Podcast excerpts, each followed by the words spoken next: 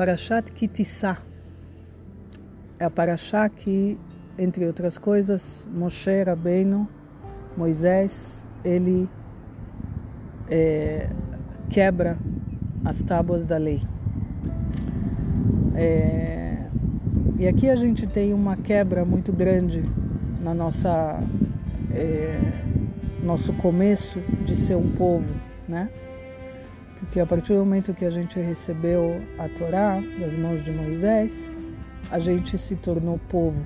É aí que a gente se tornou povo. E na hora que as tábuas se quebram, houve uma quebra.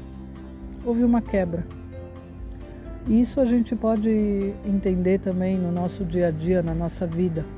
Como existem quebras. Todos os dias a gente passa por percalços, por situações, por dificuldades. Mas essa quebra, no final das contas, é o começo da nossa salvação. É o caminho para a gente chegar aonde a gente quer chegar, aonde a gente precisa chegar. Então, muitas vezes, acontecem coisas que a gente não entende, acontecem coisas ruins aos nossos olhos, claro, acontecem coisas que a gente não explica e a gente simplesmente para e fala, ué, o que, que Deus quer de mim agora? O que está acontecendo? Por que está acontecendo isso na minha vida? E eu tenho uma história para contar é, muito linda, que é uma história de uma menina que morava na Rússia Branca, na época da guerra. Ela tinha oito anos quando estourou a guerra. Pouquinho antes disso, ela foi com a mãe dela ao correio local para mandar uma gordura, uma, um tipo de gordura mesmo. Não sei o nome, tem um nome em Yiddish que fala isso, que eh, em Pesach, na, na Páscoa, se usava isso para se fritar uma cebola, fritar uma carne, para poder comer alguma coisa em, na Páscoa. E, e ela foi com a mãe dela no correio, ela tinha oito anos na época. E chegou no chegou lá, o rapaz que atendeu já era hostil com os judeus, já tinha aquela hostilidade toda na Rússia. E ele falou: não vou mandar, como é que eu vou mandar? Está tudo pingando, não dá para mandar, leva isso de volta, essa porcaria, sua judia suja, vai embora daqui. E ela pediu, implorou, pelo amor de Deus, não, meu, meu, meu irmão não vai ter o que comer na festa, por favor, manda, não sei o que. Ela falou, eu vou buscar mais panos e etc. para poder fazer uma, uma, uma embalagem melhor e aí você envia para mim. Ela tá bom, então vai rápido e volta porque a gente já está fechando. Daqui algumas horas a gente já fecha.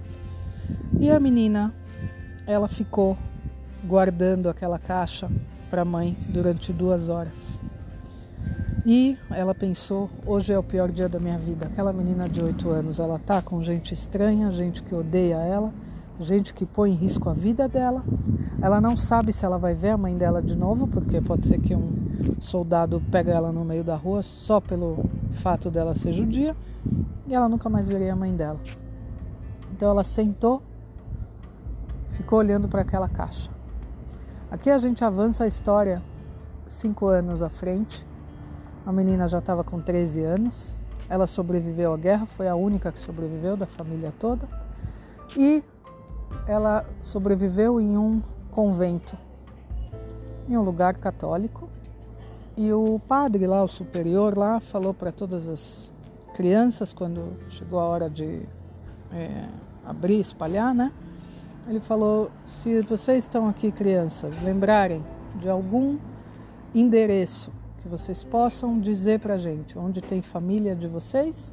A gente vai mandar uma carta e vamos ver se eles estão vivos e eles vêm aqui pegar vocês. Essa é a chance de vocês crescerem como judeus. E se não, vocês vão continuar aqui no nosso, no nosso convento, na nossa creche aqui, e vocês vão viver aqui com a gente até vocês terem 18 anos. E aí veio a lembrança da caixa que estava endereçada para o tio.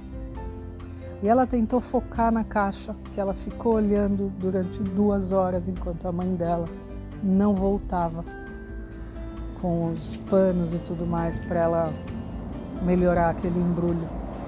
Ela ficou durante aquelas duas horas olhando para aquela caixa e memorizando, sem querer, memorizando aquele endereço que iria daqui cinco anos salvar a vida dela.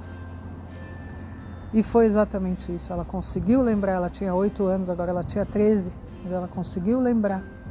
E ela conseguiu dizer para o padre qual era o endereço. E o padre mandou a carta. E o tio dela, graças a Deus, estava vivo. Ele veio buscar ela como únicos, os dois únicos sobreviventes, o tio e ela, ninguém mais salvou.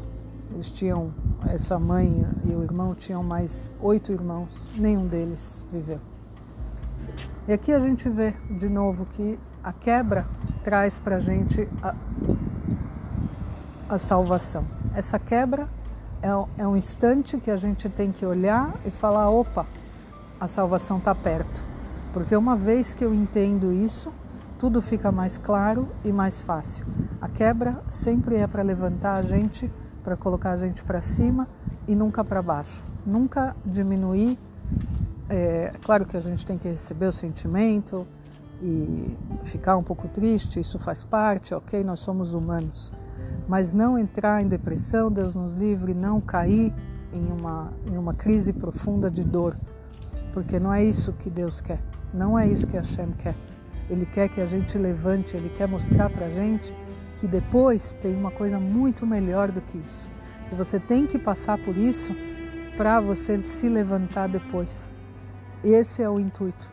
Então, quando quebraram as tábuas da, da lei, quando elas foram quebradas, foi simplesmente, quer dizer, foi um ato tremendo, uma coisa absurda de, de grande, né? um evento histórico e tudo, e que fez com que o povo fizesse chuvar, se arrependesse tudo isso, mas para quê?